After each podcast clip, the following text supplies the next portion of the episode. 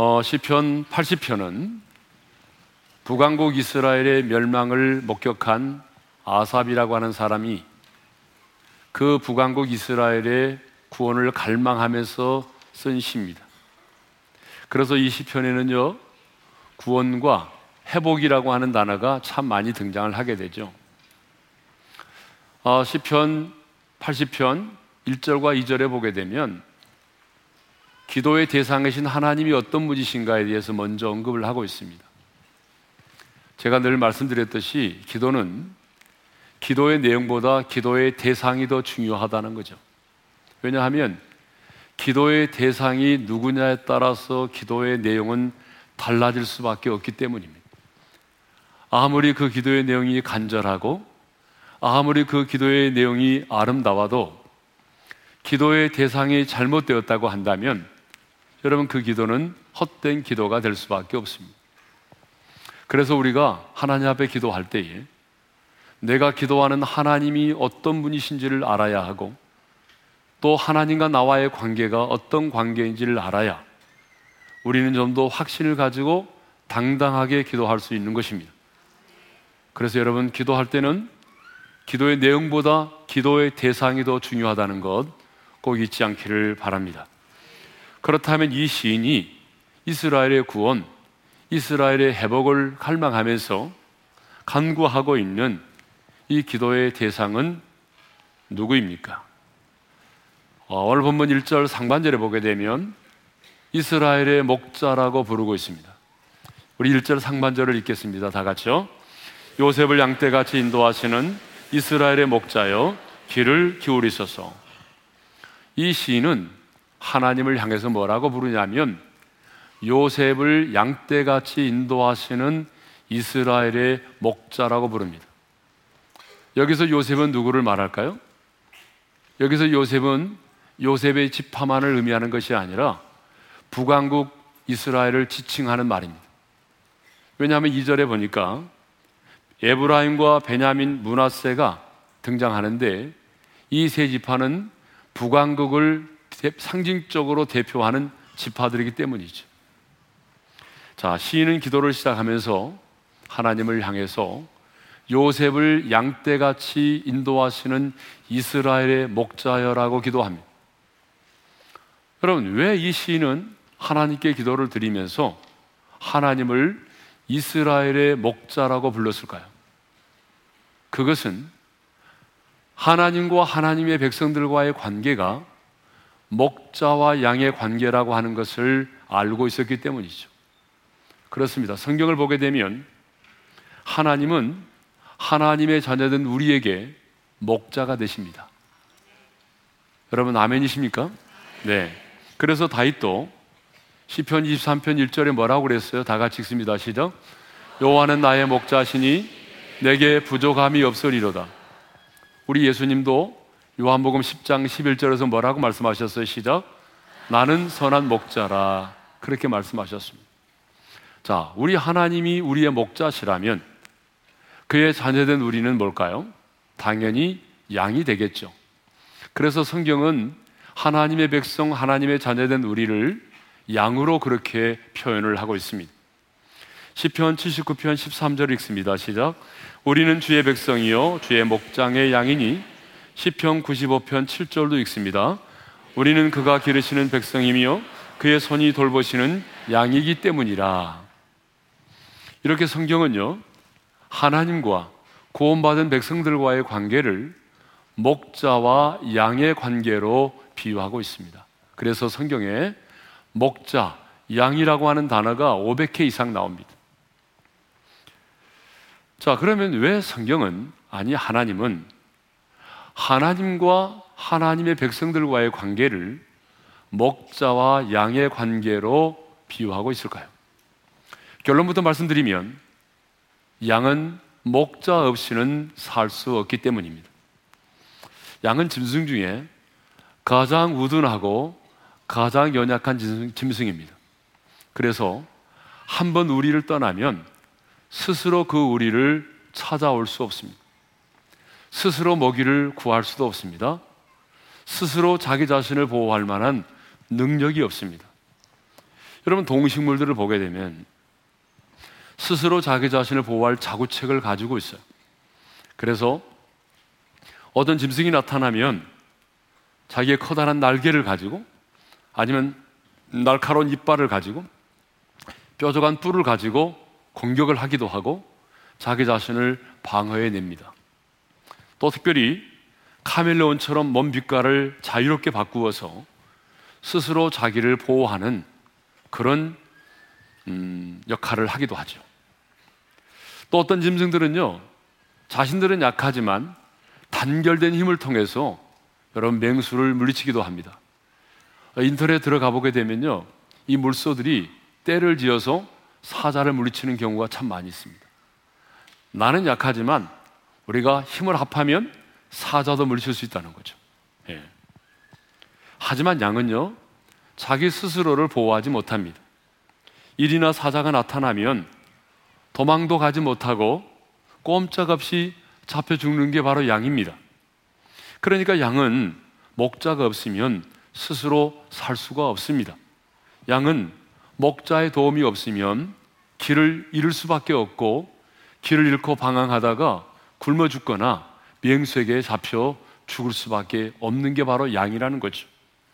그래서 오늘 시편을 쓴 시인도 하나님을 하나님이라고 부르지 않고 요셉을 양떼같이 인도하시는 이스라엘의 목자여라고 부르는 것입니다.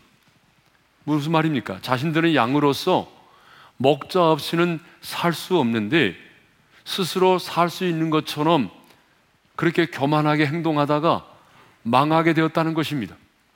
목자의 인도하심과 보호하심이 없이는 살 수 없는데 스스로 살 수 있는 것처럼 생각하다가 아수르라고 하는 사자에게 잡혀서 죽게 되었다는 것입니다. 그러므로 이스라엘의 목자 되신 여호와여 당신의 양떼인 우리를 구원해 달라는 것입니다. 무슨 말입니까? 목자 되신 주님만이 길을 잃고 방황하는 우리를 구원해 주실 수 있다는 것이죠. 목자 되신 주님만이 깊은 웅덩이와 수렁에 빠져 있는 우리를 건져내 주실 수 있다는 것이죠. 이 아수르라고 하는 사자 입에서 우리를 건져내실 수 있는 분은 목자 되신 주님밖에는 없다는 것입니다. 그래서 이스라엘의 목자 되신 주님께 기도를 드리고 있는 거예요. 그렇습니다. 주님은 우리의 선한 목자이시고 우리는 그의 양입니다. 좀 큰 소리로 하면 합시다. 양인 우리는 우둔하고 연약하기 때문에 내가 아무리 지혜롭고 똑똑한 것처럼 보여도 양인 우리는 스스로 예된 농산을 찾아갈 수 없어요.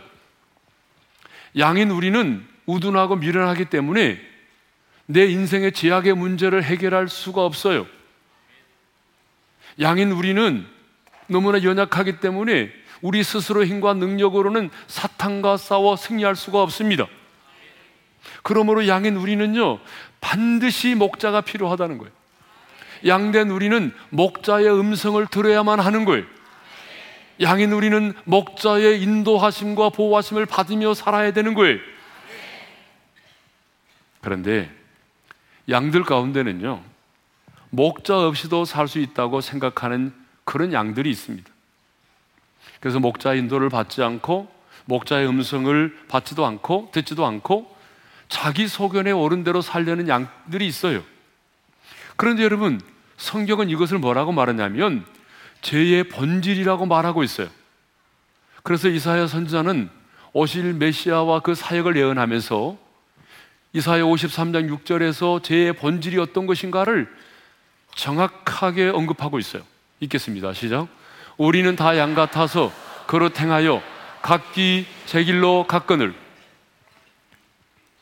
여러분, 우리는 다 양 같아서 그릇 행하여 각기 제 길로 갔다는 거예요. 양이 목자 인도를 거부하고, 양이 목자의 음성 듣기를 거부하고, 각기 제 길로 갔다는 거예요. 그게 뭐예요? 이게 죄의 본질이라고 하는 거예요. 아담과 하와의 타락이 바로 이것입니다. 인간의 바 인간이 바벨탑을 쌓은 것도 바로 이것입니다. 탕자가 아버지의 품을 떠난 이유도 바로 이것입니다. 피조물인 인간이 자신이 알고 있는 지식과 자신이 그 경험한 인생의 경험과 자신이 가지고 있는 어떤 권력과 힘 때문에 하나님 없이도 살 수 있다는 것. 나는 하나님의 도우심이 없이도 얼마든지 살 수 있다고 하는 것. 여러분 이것이 뭐예요? 이것이 죄의 본질이라고 하는 거죠. 이게 죄의 본질입니다. 자, 또 시인은 그룹 사이에 자정하신 하나님께 기도를 합니다. 그렇죠. 1절 하반절을 읽겠습니다. 시작. 그룹 사이에 자정하신 이여 빛을 비추소서. 자, 여기 그룹이 나왔는데요. 이 그룹은 뭘 말하냐면 하나님의 성전에 지성소가 있죠. 지성소에 들어가면 뭐가 있어요? 법계, 언약계가 있잖아요. 그 언약계의 뚜껑, 그 언약계 뚜껑을 바로 양쪽에 여러분 천사를 천사를 천사의 장식물이 있어요. 이거를 그룹이라고 그래요. 그런데 이 그룹 사이에 자정하신 이라고 그랬잖아요. 처음 신앙생활 하신 분들이 있기 때문에 어, 좀 더 구약의 성막과 성전에 대해서 언급을 할 필요가 있을 것 같습니다. 구약의 성막이 솔로몬이 성전을 지음으로 나중에 성전이 되었죠. 자, 구약의 성막, 구약의 성전은 크게 우리가 세 부분으로 나눌 수가 있습니다. 성전의 뜰이 있고요. 그 다음에 성소가 있고, 그리고 지성소가 있습니다. 성전의 뜰에는 뭐가 있어요? 번제단이 있고, 물 두멍이 있습니다. 문을 열고 성소 안으로 들어가면 등잔대가 있고, 떡상이 있고, 분양 재단이 있습니다. 그리고 휘장을 열고 들어가면 거기가 어디죠? 지성소예요. 여러분, 지성소는 어떤 곳이죠? 하나님이 거하시는 고소, 하나님이 계시는 처소란 말이에요. 그래서 이 지성소는요, 아무나 들어갈 수 없어요. 그래서 1년에 딱 한 차례 대제사장이 속죄일에만 들어갑니다. 정결하게 목욕을 하고 정결한 짐승의 피를 가지고 들어가는데 여러분 그냥 들어가는 게 아니에요. 방울 달린 옷을 입고 줄을 달고 들어가요.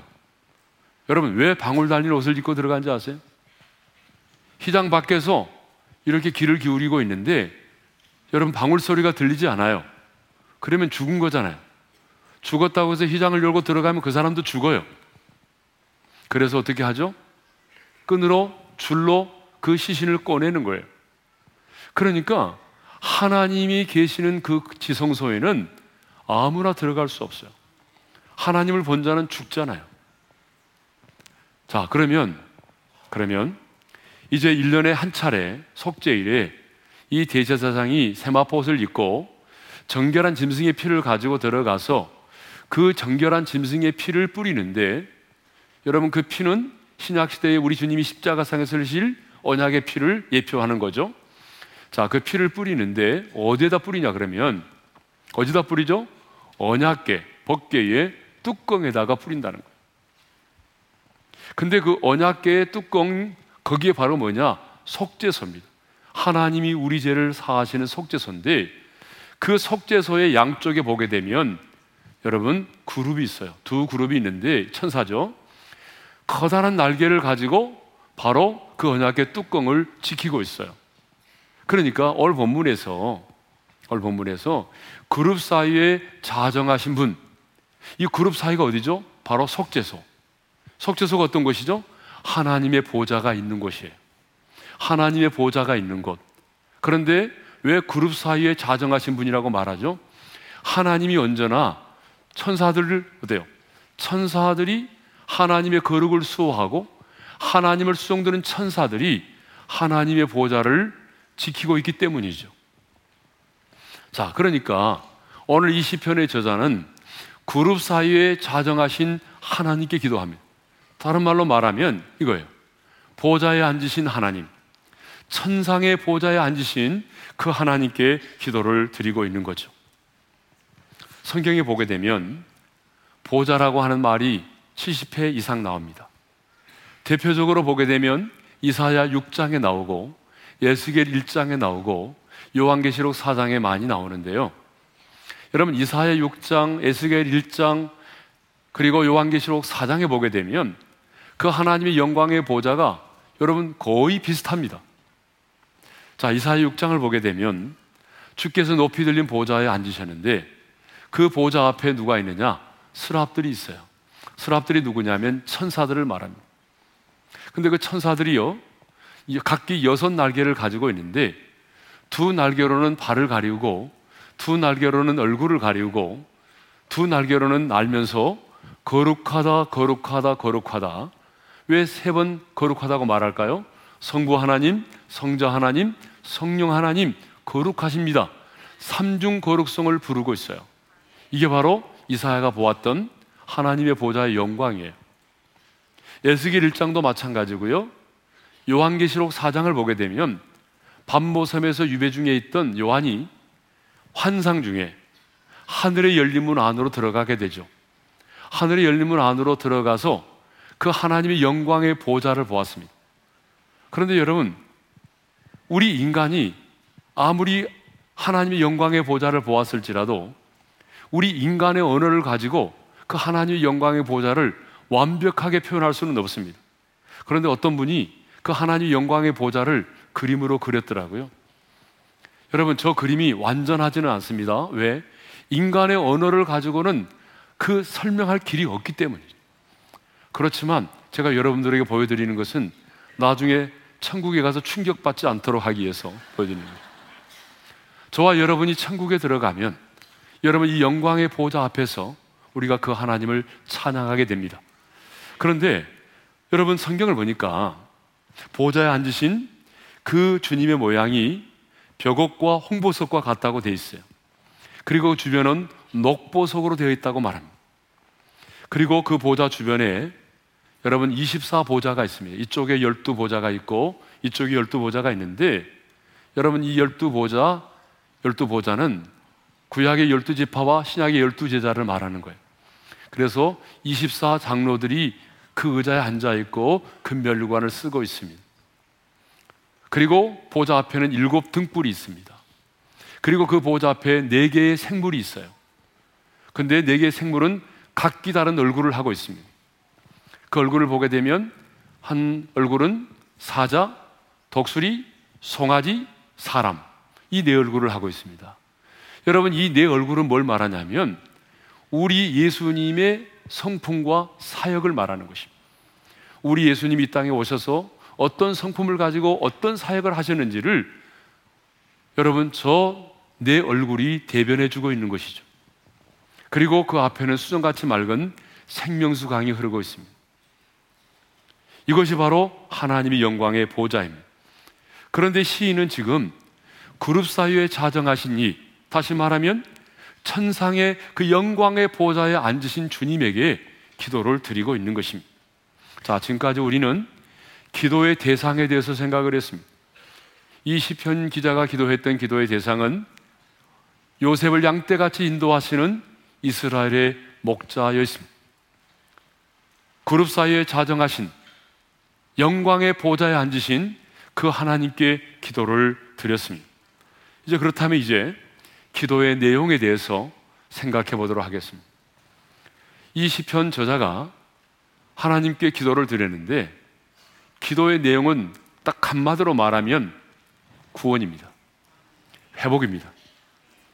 이 시편의 저자가 하나님 앞에 간절히 기도했던 그 기도의 내용은요, 구원이에요. 회복입니다. 우리 2절과 3절을 먼저 읽겠습니다. 시작. 에브라임과 베냐민과 문하세 앞에서 주의 능력을 나타내사 우리를 구원하러 오소서. 하나님이여 우리를 돌이키시고 주의 얼굴 빛을 비추사 우리가 구원을 얻게 하소서. 자, 여기서 하나님은 엘로힘입니다. 엘로힘은 전능하신 하나님을 표현할 때 쓰는 말이죠. 그러니까 전능하신 하나님이요 우리 가운데 주의 얼굴에 광채를 비추사 우리를 구원해 달라는 거죠. 자, 이제 7절을 읽겠습니다. 시작. 망군의 하나님이여 우리를 회복하여 주시고 주의 얼굴에 광채를 비추사 우리가 구원을 얻게 하소서. 여러분, 망군의 하나님이죠. 망군의 하나님. 여러분, 망군의 하나님은 어떤 하나님이죠? 하늘의 천군 천사를 거느리시는 하나님이. 자, 19절에도 마찬가지입니다. 읽겠습니다. 시작. 망군의 하나님 여호와여 우리를 돌이켜 주시고 주의 얼굴의 광채를 우리에게 비추소서 우리가 구원을 얻으리라. 하늘의 천군 천사를 거느리시는 망군의 하나님이요. 기도 내용 가운데 어떤 게 나오죠? 우리를 돌이켜 주시고라는 말이 나와요. 여러분 이 말씀을 묵상해 보면 참 은혜가 됩니다. 여러분, 우리가 돌이키는 것도 하나님이 해 주셔야 된다는 거예요. 돌이키는 것도 하나님의 은혜가 필요하다는 거예요. 여러분, 우리가 강한 것 같지만 여러분, 내 마음 하나 돌이키는 것도 쉽지 않아요. 그렇죠? 여러분, 내 마음 하나 돌이키는 것도 쉽지 않은데 다른 사람의 마음을 돌이킨다는 게 얼마나 어렵겠습니까? 그러니까 여러분, 마음 하나 돌이키는 것도 하나님 은혜가 필요하다는 거죠. 망군의 요 하나님, 하늘의 천군 천사를 거느리시는 하나님, 그 천군 천사를 동원하셔서 지금 우리를 핍박 가운데 있는 고통 가운데 있는 우리를 건져 구원해 달라는 것이죠. 당시 북이스라엘은 당시의 최강국인 아수르에 의해서 멸망을 당했습니다. 근데 여러분 당시의 사람들은요 굉장히 종교적이었어요. 그래서 어떤 민족과 어떤 민족이 싸우게 되면 그 민족과 민족 간의 싸움이기 전에 그 민족들이 섬기는 신의 싸움으로 보았어요. 그래서 한 민족이 지게 되면 그 민족을 섬기는 신이 연약했기 때문에 졌다라고 생각을 하고 있었어요. 그런데 여러분 이스라엘이 섬기는 신이 하나님이었잖아요. 그런데 하나님을 섬기는 이스라엘 백성들이 아수르에게 멸망을 당했잖아요. 그러니까 아수르 사람들과 많은 사람들이 이렇게 생각하고 있었어요. 이스라엘 백성들이 섬기는 신은 하나님이라고 하는 신은 우리 아수리의 신보다 도 연약하고 열등하다. 그렇게 생각을 하고 있었어요. 그런데 오늘 이 시편의 저자는요, 하나님을 그렇게 보지 않았어요. 전능하신 하나님으로 믿고 있었어요. 이 시편의 저자는요, 아수르를 양떼인 우리를 아수리의 손에서 구원하여 내실 이스라엘의 목자로 알고 있었습니다. 그룹 사이에 자정하여 계시며 언제든지 악인을 심판하실 수 있고 천군 천사들을 동원하여 자신들을 구원해 내실 수 있는 그런 하나님이심으로 하나님으로 믿고 있었습니다. 그래서 이스라엘의 목자이신 하나님, 그룹 사이에 자정하신 하나님, 우리를 구원해 달라고, 우리를 회복시켜 달라고 기도하고 있는 것입니다. 그런데 어떻게 구원해 주시기를 기도했습니까? 어떻게 기도해 주기를 어떻게 구원해 달라고 기도하고 있습니까? 주의 얼굴의 광채를 우리 가운데 비추사 우리를 구원해 달라는 거죠. 여러분 3절, 7절, 19절 하반절을 우리 연이어 읽도록 하겠습니다. 다 같이요. 주의 얼굴 빛을 비추사 우리가 구원을 얻게 하소서. 주의 얼굴의 광채를 비추사 우리가 구원을 얻게 하소서. 주의 얼굴의 광채를 우리에게 비추소서 우리가 구원을 얻으리이다. 여러분 반복되는 구절이 뭐예요? 주의 얼굴의 광채를 우리에게 비추사 우리를 구원해 달라는 거 아닙니까? 그러니까 주께서 주의 얼굴의 광채를 우리 가운데 비추어 주시면 우리 가운데 회복이 일어날 수 있다는 것입니다. 주께서 그 얼굴의 광채를 우리 가운데 비추어 주시면 우리가 구원을 받을 수 있다는 거예요.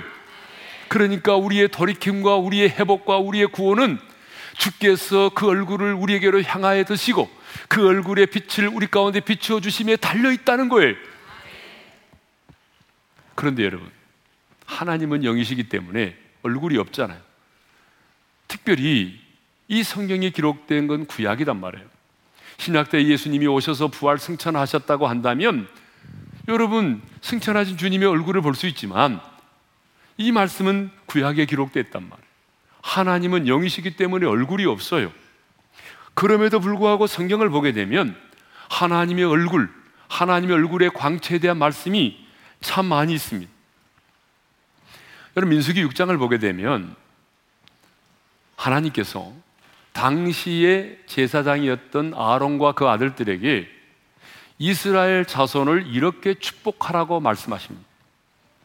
하나님께서 당시의 제사장이었던 아론과 그 아들들에게 이스라엘 자손을 이렇게 축복하라. 이렇게 축복하라고 하신 말씀의 내용이 뭐냐면 민수기 6장 24절 26절입니다. 시작. 여호와는 내게 복을 주시고 너를 지키시기를 원하며 여호와는 그의 얼굴을 내게 비추사 은혜 베푸시기를 원하며 여호와는 그 얼굴을 내게로 향하여 드사 평강 주시기를 원하노라. 아멘. 우리나라 목사님들은 이 말씀을 가지고 축도를 별로 하지 않지만 예국의 목사님들은 여러분 이 말씀을 가지고 예배 가운데 축도를 많이 합니다. 저도 우리 아이들이 어릴 때 새벽 기도 끝나고 나면 집에 들어가서 잠자는 아이들의 이마에 손을 얹고 여러분 이 말씀을 가지고 정말 많이 축복을 했습니다. 그런데 이 축복 가운데 이런 말씀이 있습니다. 여호와는 그 얼굴을 내게로 비치사 은혜 베푸시기를 원하며 여호와는 그 얼굴을 내게로 향하여 대사 평강 주시기를 원한다는 말씀이 있어요. 하나님은 영이시기 때문에 얼굴이 없는데 그렇다면 이 얼굴은 뭐예요? 이 얼굴은 하나님을 의인적으로 표현한 겁니다. 하나님의 얼굴은 하나님의 성품과 하나님의 전 인격을 상징하는 것입니다. 그러므로 복이라고 하는 게 뭐냐면 하나님이 그 얼굴을 내게로 향하여 드시는 것입니다. 여러분 이것이 참 복입니다. 그렇다면 반대로 저주란 뭐겠어요? 하나님이 그 얼굴을 내게로 향하여 드는 것이 아니라 하나님이 그 얼굴을 돌리시는 것입니다. 하나님이 그 얼굴을 내게서 가리우시는 것입니다. 이게 저주예요. 그러니까 여러분, 우리 인간에게 가장 큰 절망과 저주가 뭐냐? 하나님이 그 얼굴을 내게서 돌리시는 거예요. 하나님이 그 얼굴을 내게서 가리우시는 거예요. 그래서 욥은요, 너무 힘들고 고통스러울 때, 엽기 13장 24절에서 이렇게 기도한 적이 있어요. 다 같이 읽겠습니다. 시작. 주께서 어찌하여 얼굴을 가리우시고 나를 주의 원수로 여기시나이까? 주님이 나의 주님이 꼭 얼굴을 가리우시는 것 같다는 거예요.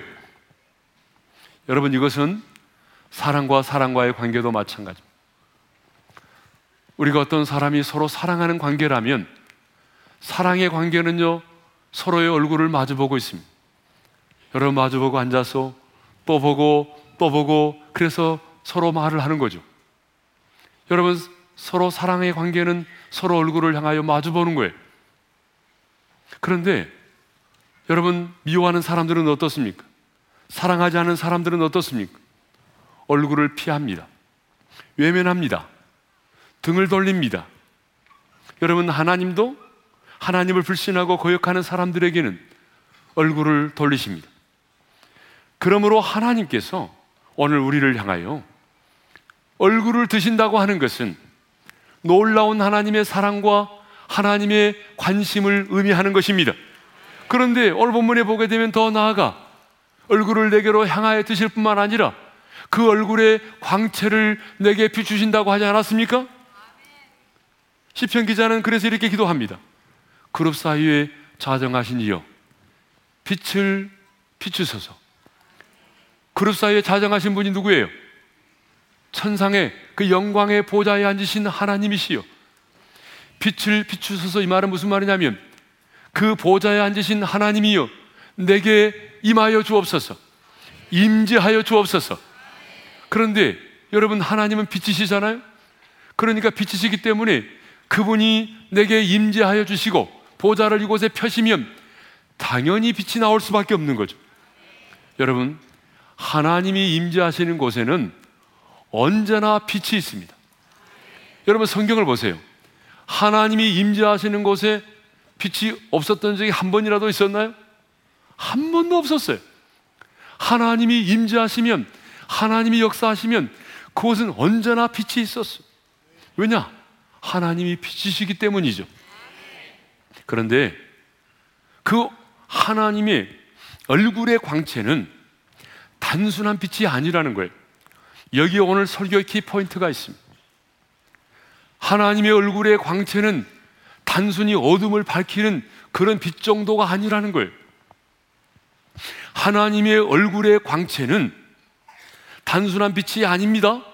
주님의 얼굴의 광채는 하나님의 성품과 하나님의 속성과 하나님의 능력이 담겨 있습니다.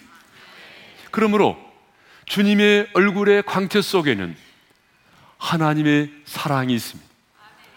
주님의 얼굴의 광채 속에는 하나님의 거룩함이 있습니다. 주님의 얼굴의 광채 속에는 세상에 줄 수 없는 평강이 있습니다. 주님의 얼굴의 그 광채 속에는 어둠을 몰아내는 능력이 있습니다. 여러분, 주님의 얼굴의 그 광채 속에는 모든 것을 회복시키는 창조의 능력이 있습니다. 그러므로 주님의 얼굴의 광채가 우리 가운데 비추이면 어둠이 떠나게 되어 있습니다. 어둠이 떠나갑니다. 여러분, 병든 자가 고침을 받습니다. 주님의 얼굴의 광채가 우리 가운데 비추이면 치료의 광선이 발하여서 여러분 암덩어리도 녹아내리게 되어 있습니다. 여러분 치료의 광선이 바라면 병든 자가 고침을 받습니다. 세상에 줄 수 없는 놀라운 평강이 임하는 거죠. 모든 영역에서 회복의 역사가 일어나는 것입니다. 우리 교회 단열 기도회 때 오셔서 간증을 해주셨던 분이 있습니다. 드로잉쇼로 유명한 바로 김진규 감독님이시죠. 뭐 다 그때 여러분 간증을 들으셨겠지만 혹시 못 들으신 분을 위해서라도 제가 다시 한번 하겠습니다. 이분은 어떤 분이냐면 정말 예수님에 대해서 안 믿는 정도가 아니라 예수 믿는 사람을 싫어하고 핍박했던 사람입니다. 그러니까 드로잉 쇼를 늘 하다 보니까 재정의 압박을 받았고 재정의 어려움을 겪었어요. 그러면서 가족들과 헤어지게 됩니다. 그래서 술로 인생을 살았어요. 그런데 우울증이 찾아왔어요. 숨쉬기가 불편했어요. 심한 우울증을 겪었어요. 그 다음 단계 지난 다음에 공황장애가 왔어요. 여러분, 공황장애가 오게 되면 손발이 마비되기 시작하는 거예요. 나중에는 심장이 막 굳어지는 거예요. 못 견디는 거죠. 그런데 이분은 공황장애를 겪을 때마다 벽 속에서 검은 손이 뚫고 나오는 거예요. 검은 손이 벽에서 뚫고 나오면 검은 손을 보는 순간에 공포와 두려움에 까무라치는 거죠. 하나님을 믿지 않고 예수님을 대적했던 사람인데 그 누나가 믿음이 좋았어요. 그 누나가 교회를 데리고 갔습니다. 교회에서 기절했어요. 공황장애 왔어요. 그래 목사님이 여기서는 안 되니까 기도원으로 데려가라 기도원으로. 그래서 자기 매형의 차를 타고 저 오살리 기도원을 향하여 가고 있는데 차 안에서 기적이 일어났어요. 차를 타고 가는데 갑자기 차창 밖으로 분명히 차는 달리고 있는데 차창 밖으로 구름이 쫙 깔리는 거예요. 그리고 구름 속에서 주님이 나타나신 거예요. 여러분 그분이 간증한 내용을 보게 되면 이렇게 말합니다. 예수님의 얼굴에는 어마어마한 광채가 있는데 빗덩어리와 같다고 했어요. 전 세계는 모든 보석을 다 모아놓아도 그만한 광채를 낼 수가 없다고 말했어요. 그런데 그 주님의 얼굴에 있는 그 빛이 자신에게 몸에 임할 때, 자신에게 임할 때 몸에서 반응이 나타났다는 거. 주님의 그 광채가 자신의 몸에 임할 때 자신의 몸에 몸이 따가워지기 시작했다는 거예요. 그리고 자기의 몸에서 뭔가 떨어져 나가는 것을 경험하기 시작했다는 그 주님의 광채가 자기에게 임할 때에 그 광채가 다가오는 순간 자신의 목덜미 뒤쪽을 붙들고 있던 뭔가가 자신의 목덜미 뒤쪽을 꽉 붙들고 있던 뭔가가 떨어지지 않으려고 떨어지지 않으려고 이렇게 하다가 어느 순간 빵 떨어져 나가는 걸 경험했다는 거예요. 그러면서 자기가 그 묶임으로부터 자유함을 얻었고 그 순간 세상이 너무나 아름답게 보였다는 거죠. 여러분, 그래서 그가 그 주님의 영광스러운 빛의 광채가 임함으로 묶임으로부터 자유함을 얻었다는 거죠. 그 간증 아니었습니까, 여러분? 네. 사도 바울도 마찬가지죠.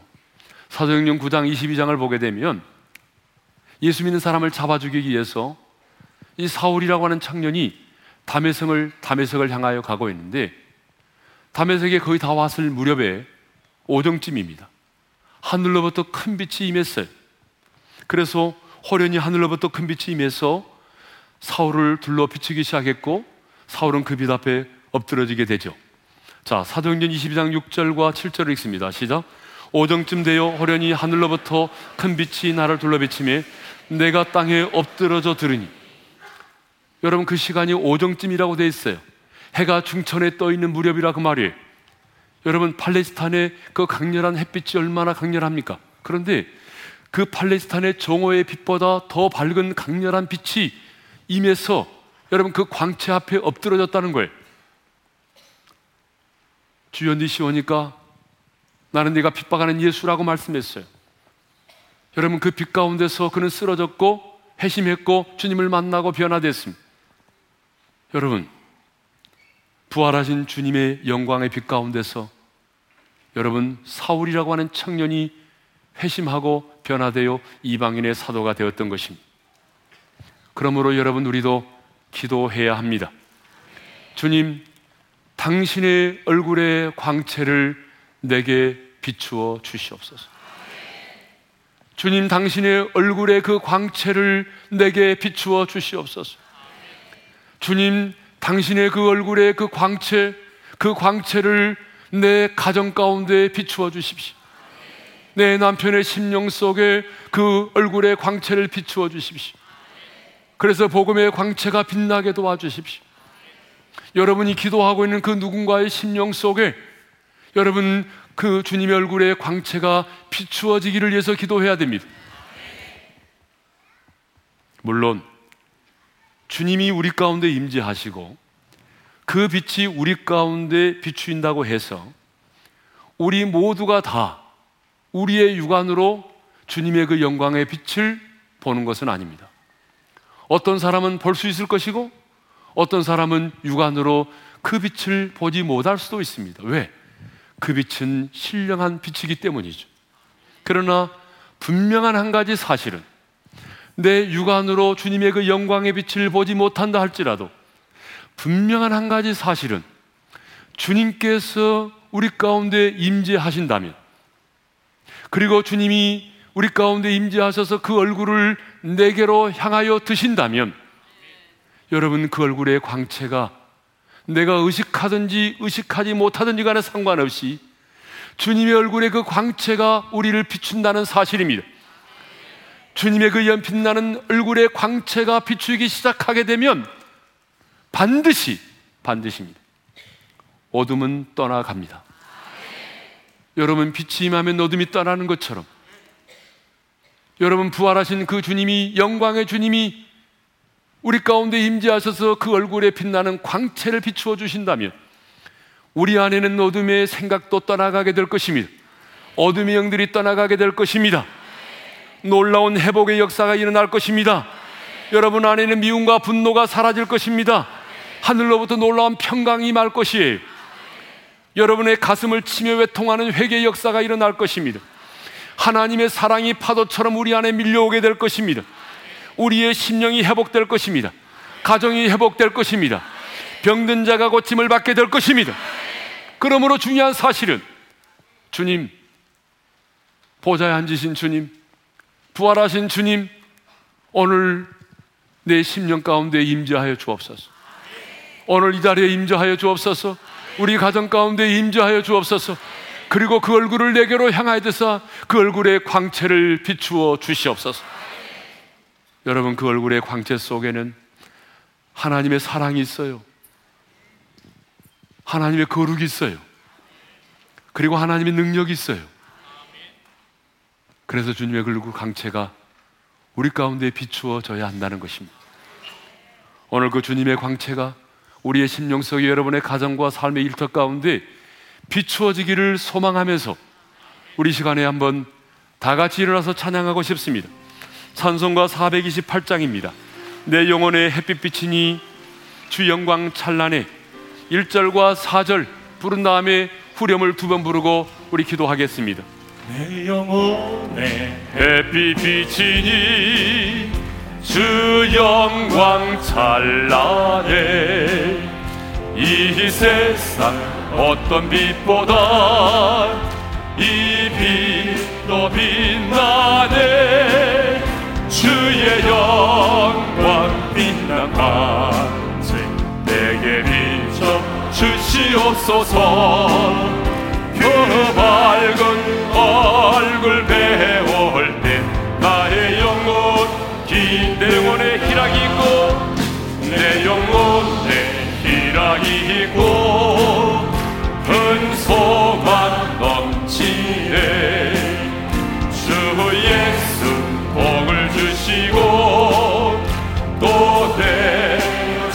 sin.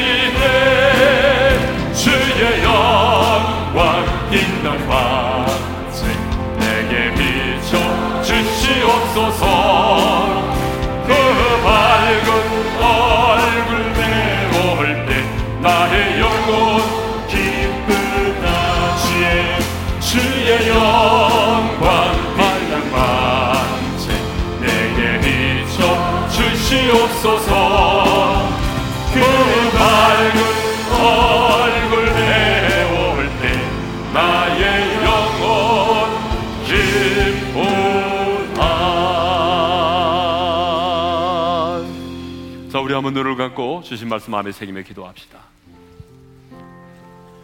이 시편의 저자는 요셉을 양떼같이 인도하시는 이스라엘의 목자에게 기도했습니다.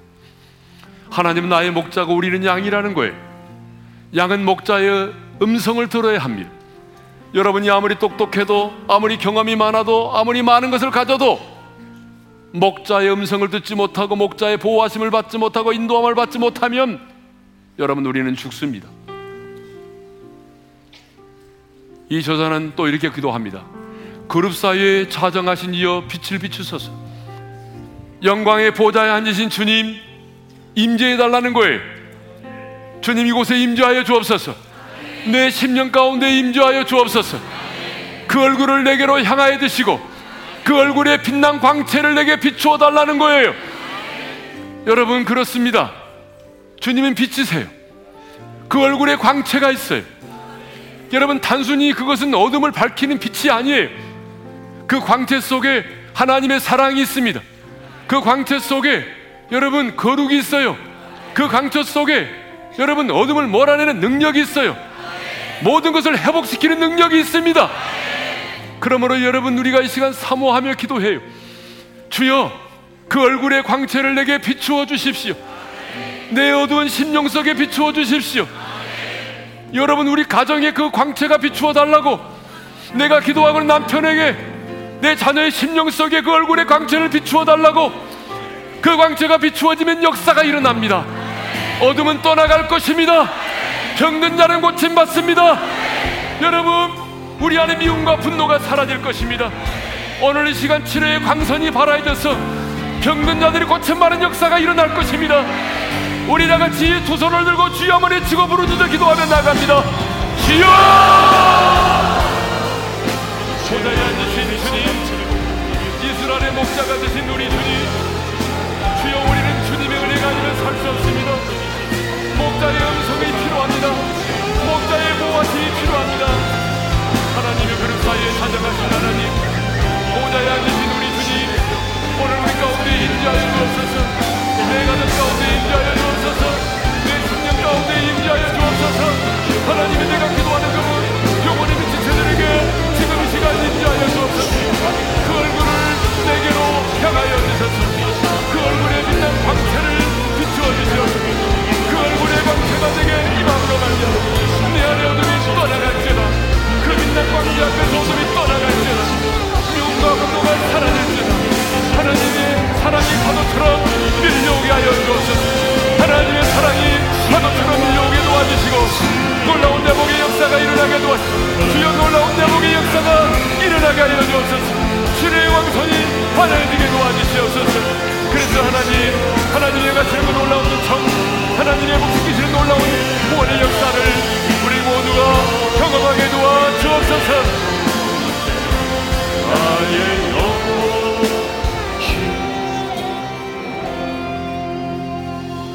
그룹 사이에 자정하신 하나님, 보좌에 앉으신 주님, 그 부활의 주님, 오늘 이 자리에 임재하여 주옵소서. 오늘 내 심령 가운데 임재하여 주옵소서. 주님 그 얼굴을 내게로 향하여 드시고 그 얼굴의 광채를 내게 비추어 주시옵소서. 병원에 입원해 있는 사랑하는 지체들 그 현장 가운데 임재하시고 그 얼굴의 광채를 그 연약한 지체들에게 비추어 주시옵소서. 치료의 광선을 발하여 주시옵소서. 주님의 얼굴에 그 빛난 광채가 나를 비추면 하나님 내 안의 어둠이 사라지고 치료와 회복의 역사가 일어날 줄로 믿습니다. 미움과 분노도 사라질 줄로 믿습니다, 주님. 하나님의 사랑이 파도처럼 밀려오게 도와주시옵소서. 놀라운 구원과 회복의 역사가 일어나게 하여 주시옵소서. 이제는 우리 주 예수 그리스도의 은혜와 하나님 아버지 영원한 그 사랑하심과 성령님의 감동, 감화, 교통하심이 오늘 주의 얼굴을 내게로 향하여 드사 그 광채가 내게 비추어지심으로 놀라운 구원과 회복의 역사를 경험하기를 원하는 모든 사랑하는 지체들 위해 이제로부터 영원토로 함께 하시기를 축원하옵나이다. 아멘.